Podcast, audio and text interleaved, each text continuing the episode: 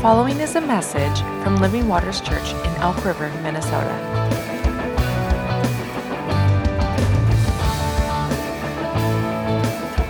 For more information, visit livingwatersmn.org.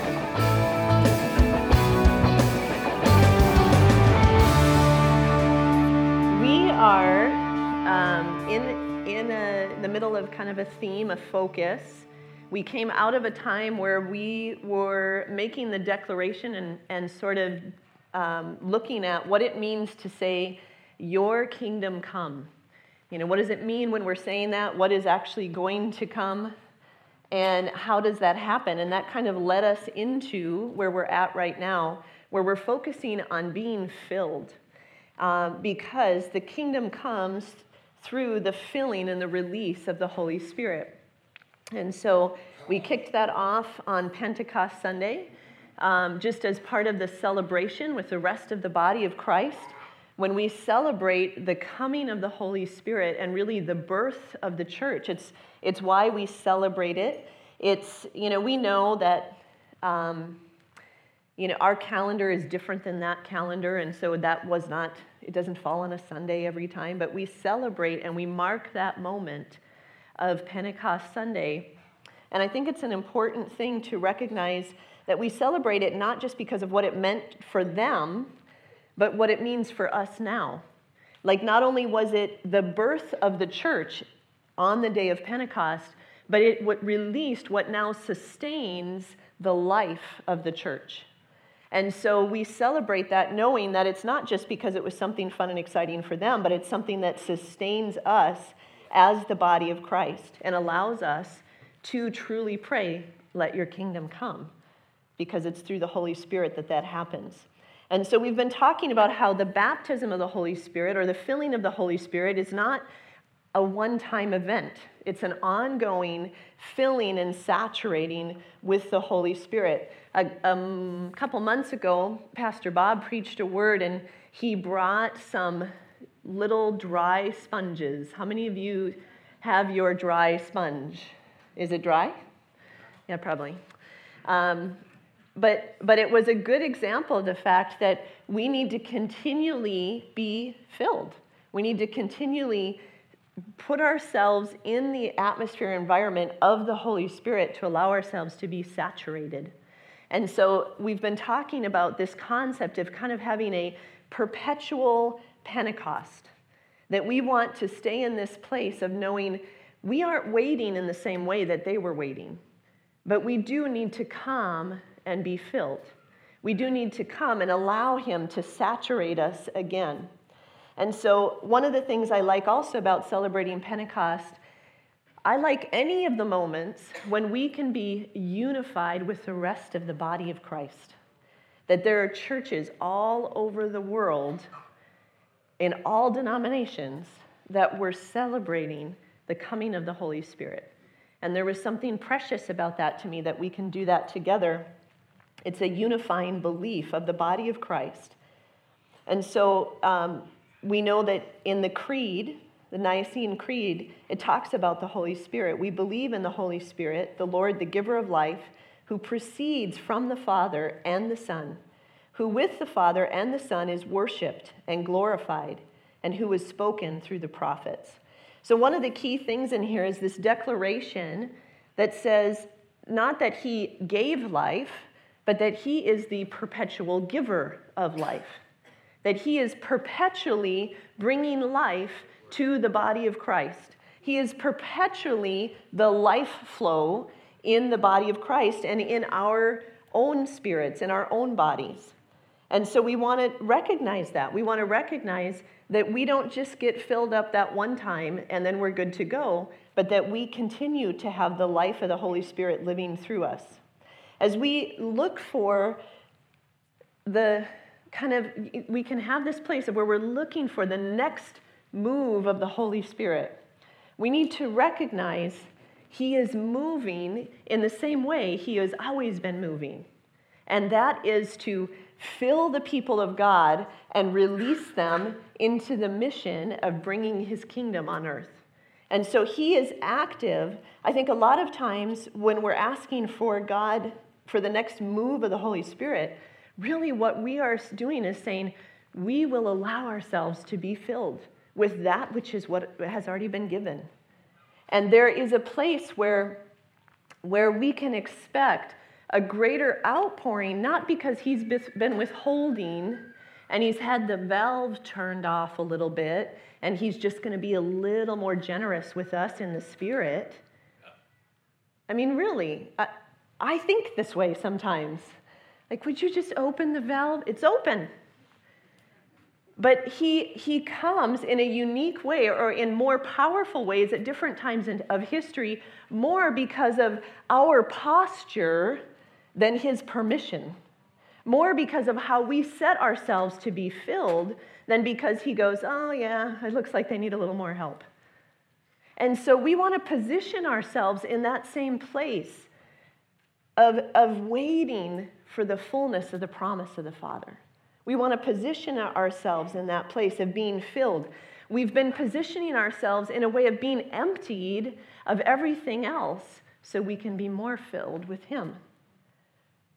How many of you know that if you have a sponge and it's already soaked up, I don't know, give me a liquid, it's already soaked up a bunch of coffee. Sponges soak up coffee at our house. It's hard to, it's already filled with something. This is not picking on coffee, I just picked a liquid, okay? It's already filled with something. And so it's difficult to then be saturated by something else until I squeeze it out let it get empty, and then it can be filled. And so I feel like this is the season that we've been in of, of getting a little wrung out. How many of you feel a little wrung out? I feel a little wrung out. How many of you are con- kind of concerned about what's coming out of you as you get wrung out? like, oh, what is that? How did that get in there? Right? But we're getting wrung out so we can have the filling of the Holy Spirit. And so we're positioning ourselves for that. The other thing I want to do is just touch briefly, because that's actually not my gifting, briefly, anything, but I'm going to touch really briefly on the what we're talking about when we talk about the coming or the filling of the Holy Spirit. Because I think, again, we can get ourselves into an old mindset or we can get ourselves into, let's say, even um, our original mindset of the Holy Spirit, which may not be wrong, but there's something more He wants us to understand. There's always more. He's always revealing more of what that means. And so I just want to cover, just really quick, with clarity, that Holy Spirit is not a force or an element like wind, water, fire, earth. It's not a force or an element. Actually, it's not an it at all. and sometimes when we talk about the Holy Spirit, I'm not sure how the got put in front of Holy Spirit. Uh, the word says that. But the Holy Spirit, kind of like we say the Ukraine, I'm not sure why, I don't know how that happened. But anyway, so the Holy Spirit is not a force that just kind of, woo-hoo, the Holy Spirit is a person. The Holy Spirit is not a feeling. So when, when I am in worship, the feeling that I might have, as I often have in worship lately, that feeling is not the Holy Spirit, it is the effect of the Holy Spirit. It is my response to the Holy Spirit. Do you know what that means? It means that you can not be crying and still have the Holy Spirit. Because the emotion is not the Holy Spirit, it's just how I respond to the Holy Spirit. Now, there are times, I'd encourage you, if you've never given the Holy Spirit permission to overwhelm you, I'd encourage you to give him permission. There are these places where I feel the encounter of the presence of the Lord through the Holy Spirit. I feel his nearness, and he begins to pour truth into me. And he begins to speak things, and he begins to show me things. And I have made a decision that I will lean into that every time. I will yield to that every time because I don't want to miss anything that He wants to give me in that. But it's not about the emotion, it's about encountering the Spirit of God through the person of the Holy Spirit. So the Holy Spirit is a person, He's the third person of the Trinity. The Holy Spirit is God. Again, sometimes because Scripture calls Him the Spirit of God, it's like we look at it like he's like the wind that just kind of wafts by as God walks through or something. But the Holy Spirit is God as much as Jesus is God, as much as the Father is God. This is a revelation he's been opening to me. It's not that I didn't know it, but I don't know how much I really truly believed it.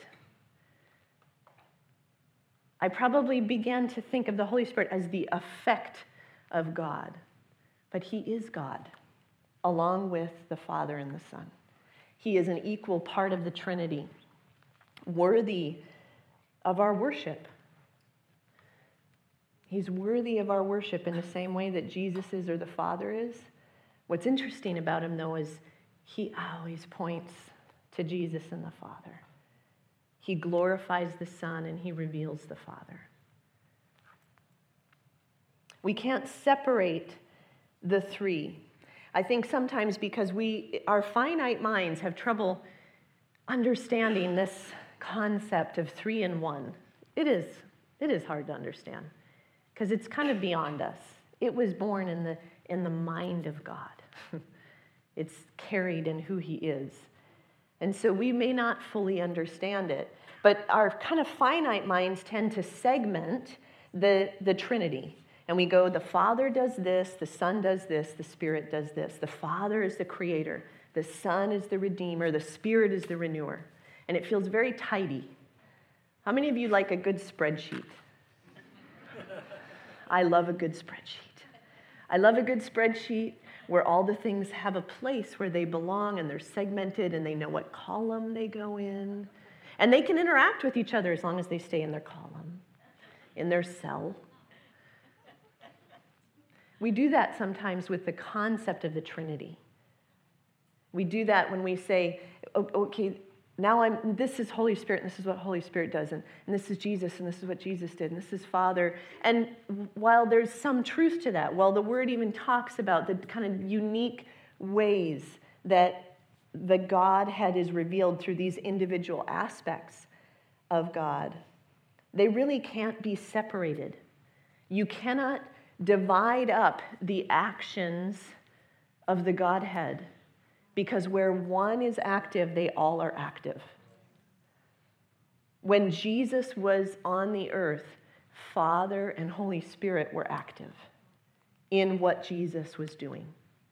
When the Holy Spirit came on Pentecost, Father and Jesus were active in that. And so we want to be careful that when we talk about Holy Spirit, we don't separate or segment. We can't divide the actions of the Trinity. Sometimes we think of Father as creator, who, but who was also involved in creation. The Son, in the beginning, was the Word. And then it goes on to say, and all things were made through him and by him speaking of Jesus, the Son. Who else was active in creation?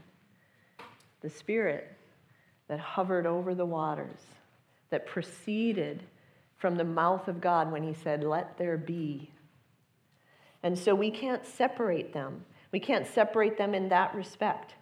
When I'm praying or worshiping and I'm experiencing the presence of Jesus, or, or is it the Holy Spirit? Am I experiencing Jesus or the Holy Spirit? Yes. yes. right? Yeah. That He comes and He, he helps me to, to be able to experience the presence of the Jesus and reveal the Father. We encounter Jesus through the Holy Spirit. We experience the love of the Father through Holy Spirit. And so we can't separate them. We can't separate what Holy Spirit does in our lives from the nature of the Father, just like we couldn't separate the act and the character of Jesus from the nature of the Father. Remember when we've talked about who Jesus was, is, we would talk about the fact that he was the perfect representation of the character and the nature of the Father. And the same is true with the Holy Spirit, that he comes to represent, to, to bring the promise of the Father. And that's what I want to focus on today. It just so happens that it's also Father's Day, which is so helpful. Makes you feel like you're, you know, doing your job. Because we do want to honor him as Father, and we want to bless fathers today. So I want us to focus on that reality of what happened at Pentecost and what continues to be available to us. So let's read. I think we've read it a couple of times already, but we're going to read it again. How many of you have ever read the same scripture more than once? Good. So in Acts 1, this is when Jesus had been raised, but he hadn't yet ascended. And it says, gathering them together, he commanded them not to leave Jerusalem, but to wait for what the prom, prom but to wait for what the Father had promised, which he said, you heard of from me. So all throughout kind of the chapters 13 through 17-ish of John, Jesus was talking to the disciples about the Holy Spirit, among other things. But in reality, everything he was talking to them about in that time, about how they should love one another, how they should be in unity, how they should abide.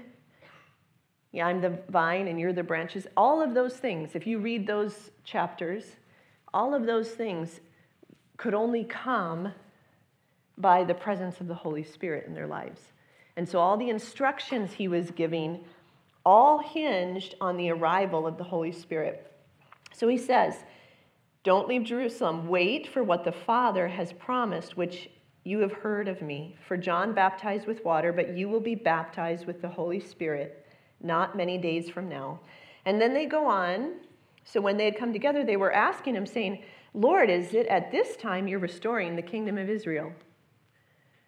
So he goes, Listen, I'm going to send you the Holy Spirit. And they go, yeah, yeah, yeah. But is this when you're going to restore the kingdom of Israel? How many of us talk with God like that sometimes? I have a promise I want to give you. Yeah, but what about this? And so they're saying, okay, it is at this time. And he said, it's not for you to know the times or the epochs which the Father has fixed by his own authority. But you will receive power when the Holy Spirit has come upon you and you shall be my witnesses, both in Jerusalem and in all Judea and Samaria, and even to the remotest part of the world. And after that, he was lifted up while they were looking on.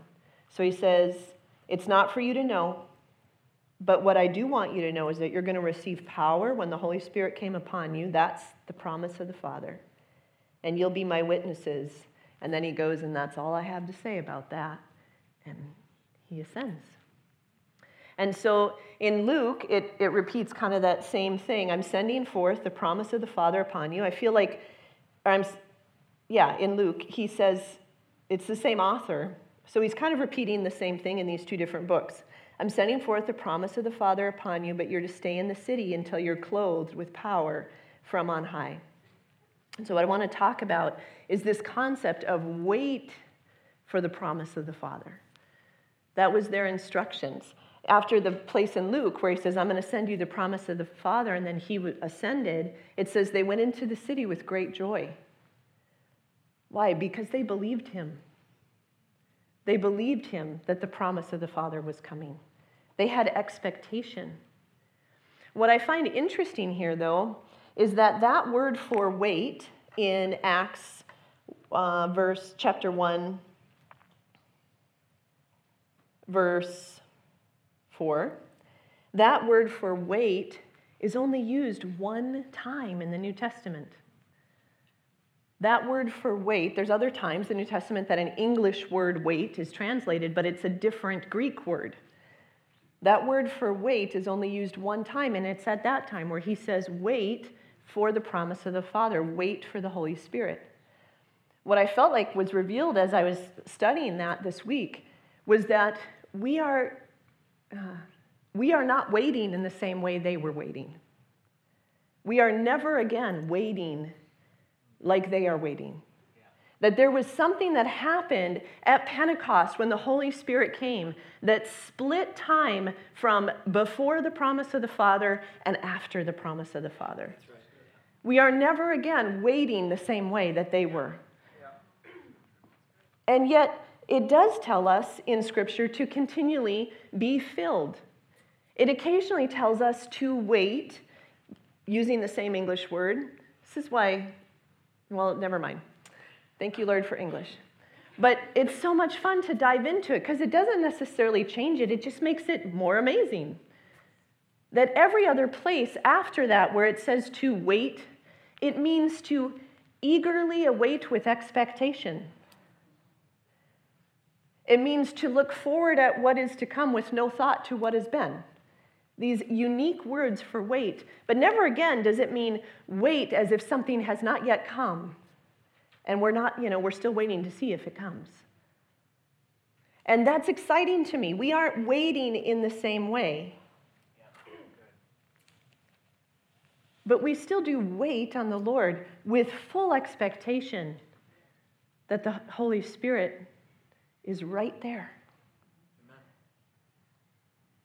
I do want us, I want to encourage us as it relates to even the purposes of God in our life. They knew that they had a purpose. He said, I'm going to make you witnesses. But wait for the promise of the Holy Spirit because that will endue you with the power that you need to step into it. I believe that there is a waiting, like, like we can sometimes go off half cocked a little bit. That we can get a, a vision or a view of something that we want to see, but it's okay to wait and be filled to then be released into the thing that the Lord wants to release us into. I have to wait on the Lord every morning for the filling of His Spirit. It comes pretty quickly, especially the more practice I get. I probably need to wait again about 9 a.m. and then probably again at about 10:32 but there's this perpetual filling of the Holy Spirit that never again is waiting like this. We live on the other side of that wait. How amazing is that? The promise of the Father has come and is available to us. One of the things I think is also really interesting, because I wanted to talk about, and we're going to we're going to talk more next week um, about what it means, the promise of the Father, and, and the birth of the church, and what it means for the body of Christ when the promise of the Father comes, what that releases into the body and through the body. But one of the things that I just want us to consider is when I'm waiting for the promise of the Father, what is it that I'm waiting for personally? And again, I want to clarify this. That was not an individual experience for any of them in the sense that they corporately waited and they corporately received. And so next week, we're going to spend some time getting a hold of that the corporate anointing of the Holy Spirit on the church, on this church, on the church down the street, that we can have an expectation of the Holy Spirit living and breathing through the body of Christ. And we'll, we'll talk more about that, what that looks like, what I believe the expression of that looks like for us as a body, how we step into that, what the evidence of that is. We have a core value that says the evidence of the Holy Spirit, the work of the Holy Spirit, the work of the Holy Spirit needs to be evident in the atmosphere of this house. What does that look like? But I want to talk about just, just before we close here, what is the evidence of the work of the Holy Spirit and you as a person. What does it mean for you to be filled? What can you expect when we say the promise of the Father? And this is what was being touched on as we concluded worship today. We didn't really conclude worship, did we? Let's not conclude worship. Ooh, that felt gross coming out of my mouth. We're just starting to worship as we go out these doors. Amen? But as we came to the end of the singing part of our worship, um, we, the Lord began to speak to us about the promise of the Father and the heart of the Father. And this is an opportunity for us to go, do I trust the Father? Do I trust that He's a giver of good gifts? Do I trust that, that I can expect good things from Him? And so, what we can expect when we receive the fullness, being filled with the Holy Spirit, it talks all about it throughout Scripture. All of these different things that that means for us. In fact, we need to recognize that Pentecost is not, was not first a Christian gathering. Pentecost was a Jewish feast. And it was a Jewish feast that was, it wasn't called Pentecost in Hebrew. That's a Greek word that means um, 50 days, because it's roughly 50 days after Passover. And so, but the, the Hebrew name for it, I always wish I spoke Hebrew. Anyway, it's Shavuot. And it's the Feast of Weeks because it's seven weeks after the Passover. And I just want to talk really briefly about that, that it had to do with, you know what's so cool? These feasts all point to a promise of the Father. So, this feast originally started to celebrate the first fruits of being in the land. Do you know that if you're not in the land, you can't plant and grow things? That's why God had to feed them with manna and quail, and because you're not there long enough. It's kind of like a Minnesota growing cycle. It's hard to plant and grow things, isn't it? Thank you, Lord, for summer. But the first fruits of being in the land, so they were instructed to take some of their first harvest of wheat and place it in baskets and take it to the tabernacle or later the temple and turn it over to the priest as an act of worship and gratitude to God for the land that he had given them. It was more than just bringing the first crops to present to God. It was a time to remember how Israel arrived in the land, that it wasn't something to be taken for granted. It was meant to remember that the land was a gift from the Lord, and it was an opportunity to rejoice and enjoy the fruit of the land.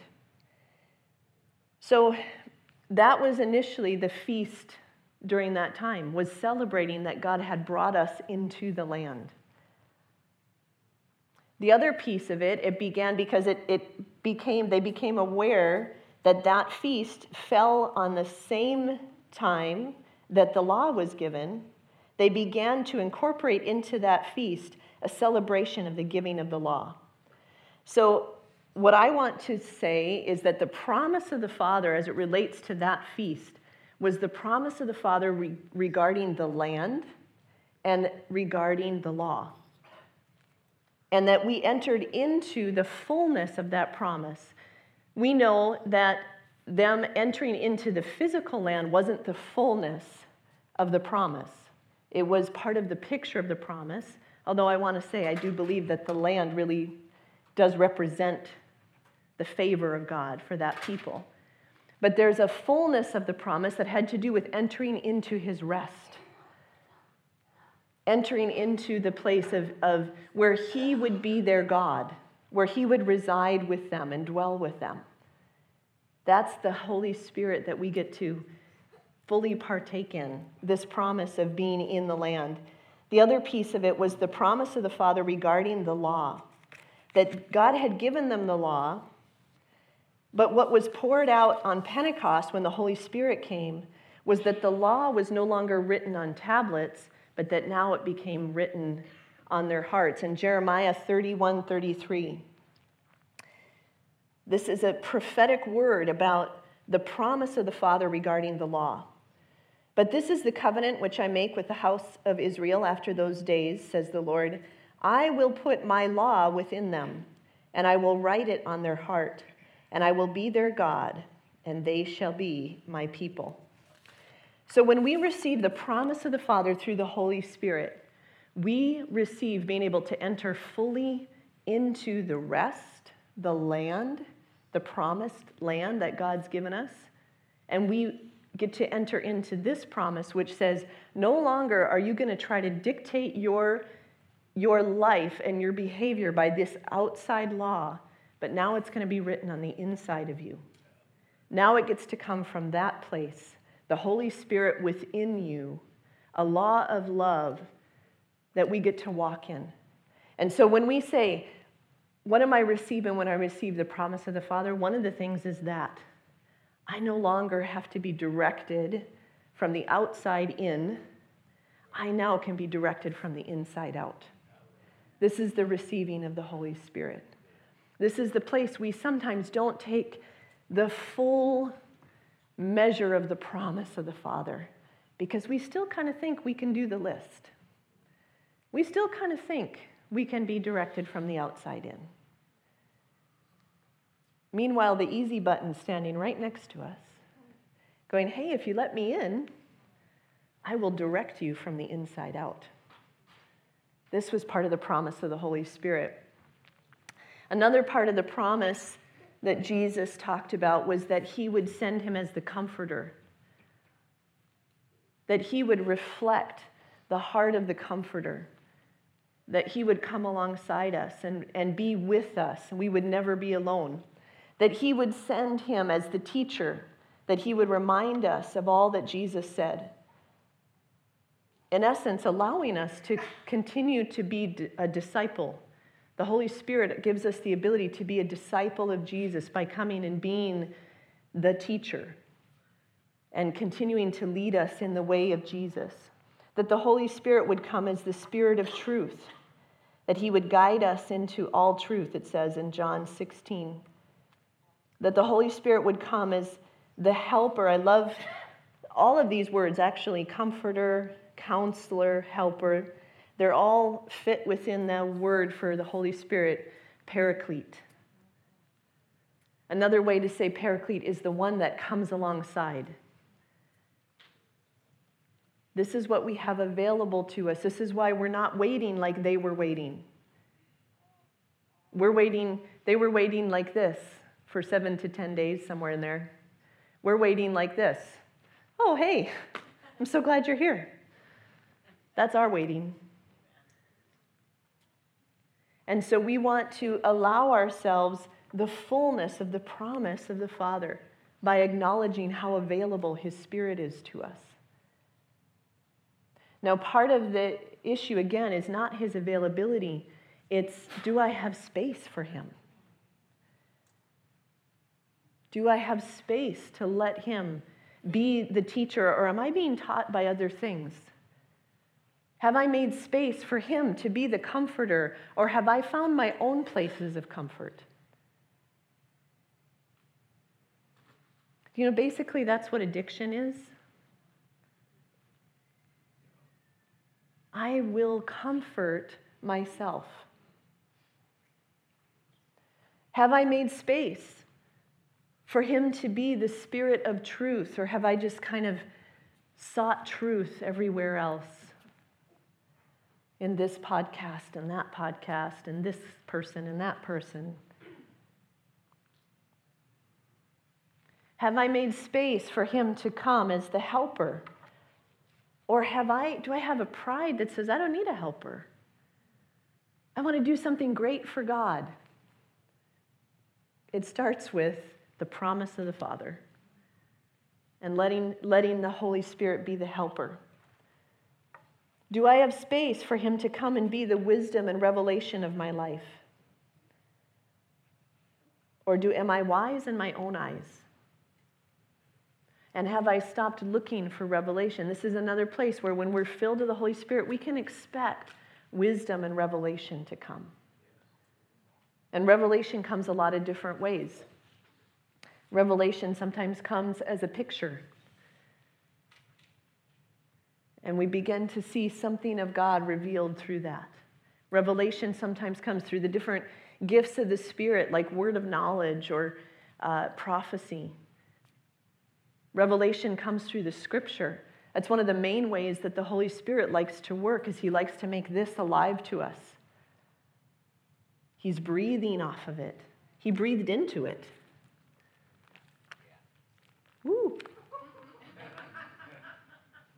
He breathes off of it and he reveals himself and he reveals Jesus and he reveals the Father. Have I made space for him to come and be the power in my life, or do I just try to do things by my own strength? So, what we're saying as we say we want to be filled, it's again, it's not so much that we are waiting like they were waiting. We're making space again for Him. Maybe that will take seven or 10 days.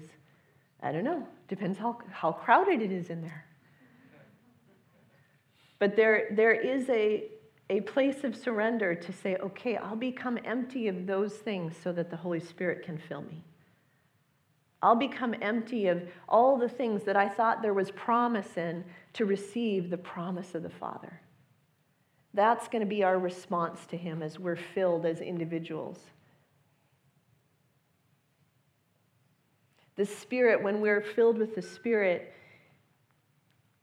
it seals the adoption and that place of belonging to the Father. The Word tells us that it's the Spirit that bears witness on the inside of us that we truly are children of God. And if we're children, then we are heirs, heirs with Christ. That's a revelation that no amount of me telling you what belongs to you, no amount of me saying that will change until on the inside the Holy Spirit reveals, I am a child of God. That is not a trite saying. That is a, a revelation and a reality that came with the promise of the Father through the Holy Spirit. And we want to receive the fullness of that because of everything that means. I love that the, that the Holy Spirit gave us access to everything the Father has always wanted to give us. How many of you dads have ever had a gift for your kid that you know they really, really wanted. And it's like you can barely hold back, like their birthday isn't for a week and a half. And you can just barely hold back because you know they're just going to love it. Maybe you gave it early, even. I don't know. But it's like that. It's like the Father. This is not a please just give us a little something. This is the Father's heart. This is everything He's ever wanted to give us. Came through the Holy Spirit, the, the revelation of everything He's wanted to give us. He's not holding back.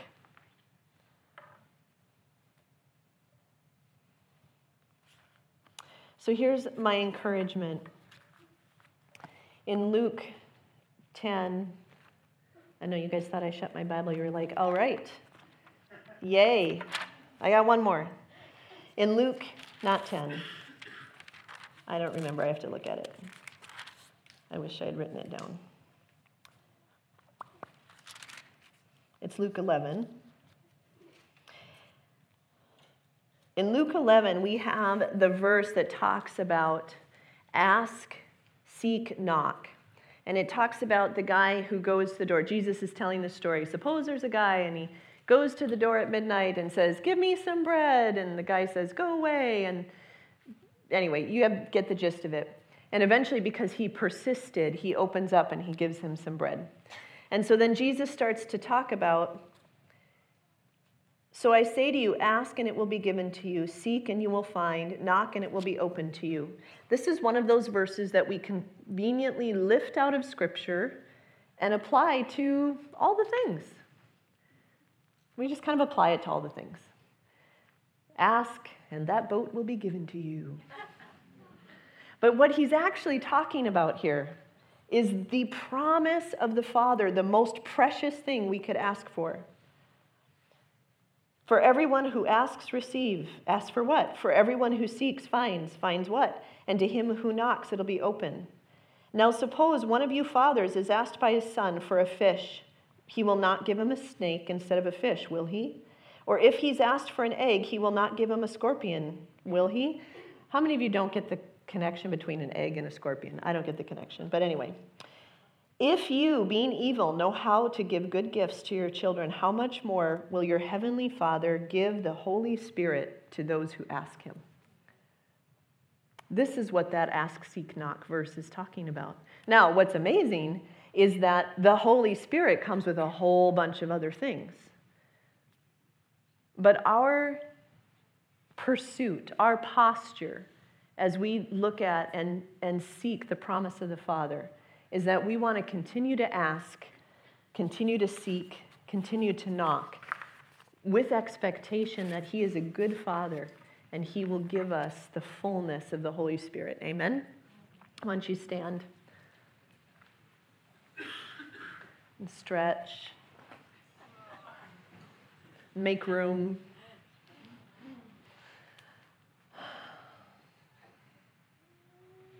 Hmm.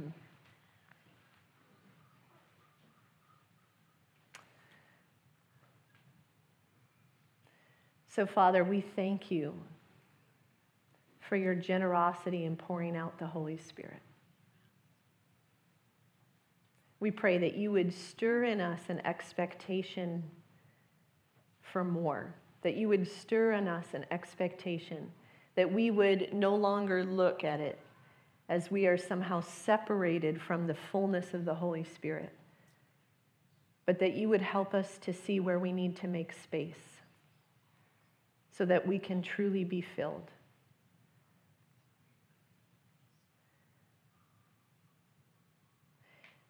Holy Spirit, we thank you for revealing the goodness of the Father to us. That everything that you bring to us comes because of the goodness of the Father, because of the love of the Father, because it's everything that He's always wanted us to be able to have. We thank you that He withholds nothing. I just feel like there's some who have felt a bit like prodigals, that you have even tasted of the Holy Spirit. You've tasted of the goodness of the Father, and you've kind of taken it on the road and gone, okay, good, I got it from here. And I just feel like there's an invitation to return to the Father with full expectation that He wants to give you good gifts, not a second rate I'll just come and be a servant in your house. I just, I just feel like there's a drawing of the Father that wants to meet you on the road and give you again out of his riches of the Holy Spirit. So, God, we just ask that you would draw us to you, that we wouldn't hesitate to come and have expectation for the goodness of the Father through the Holy Spirit. We pray even that you would uh, heal places, father wounding that causes us not to be able to trust, so that we can fully open our hearts to what you want to give us. We pray that you would help us in this posture of making our hearts an upper room, a place of receiving and filling of the Holy Spirit. We pray you'd help us make our homes an upper room. Hmm. I just pray a blessing over fathers, biological fathers, stepfathers, adoptive fathers, spiritual fathers, future fathers, all the father hearts in the room. I pray uh, just an anointing and a blessing on them to give the Holy Spirit to their kids to introduce them to Holy Spirit. Your word says that who wouldn't give this good gift to their kids? We just say this is a good gift to give our kids. To give those that, that are we're raising up, to give those that we're mentoring, to give those that we're discipling. So I just pray an anointing on fathers, both to receive the fullness of the Holy Spirit, but to know how to give out of the fullness of the Holy Spirit, how to introduce people to the Holy Spirit. Because that's the, the best gift of the Father. Just pray a special anointing.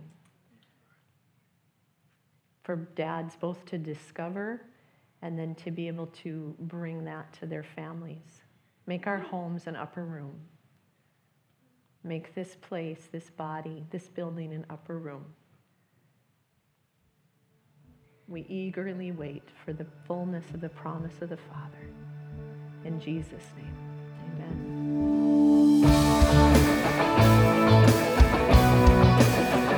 Thank you for listening to this week's message. To learn more about us, please visit livingwatersmn.org.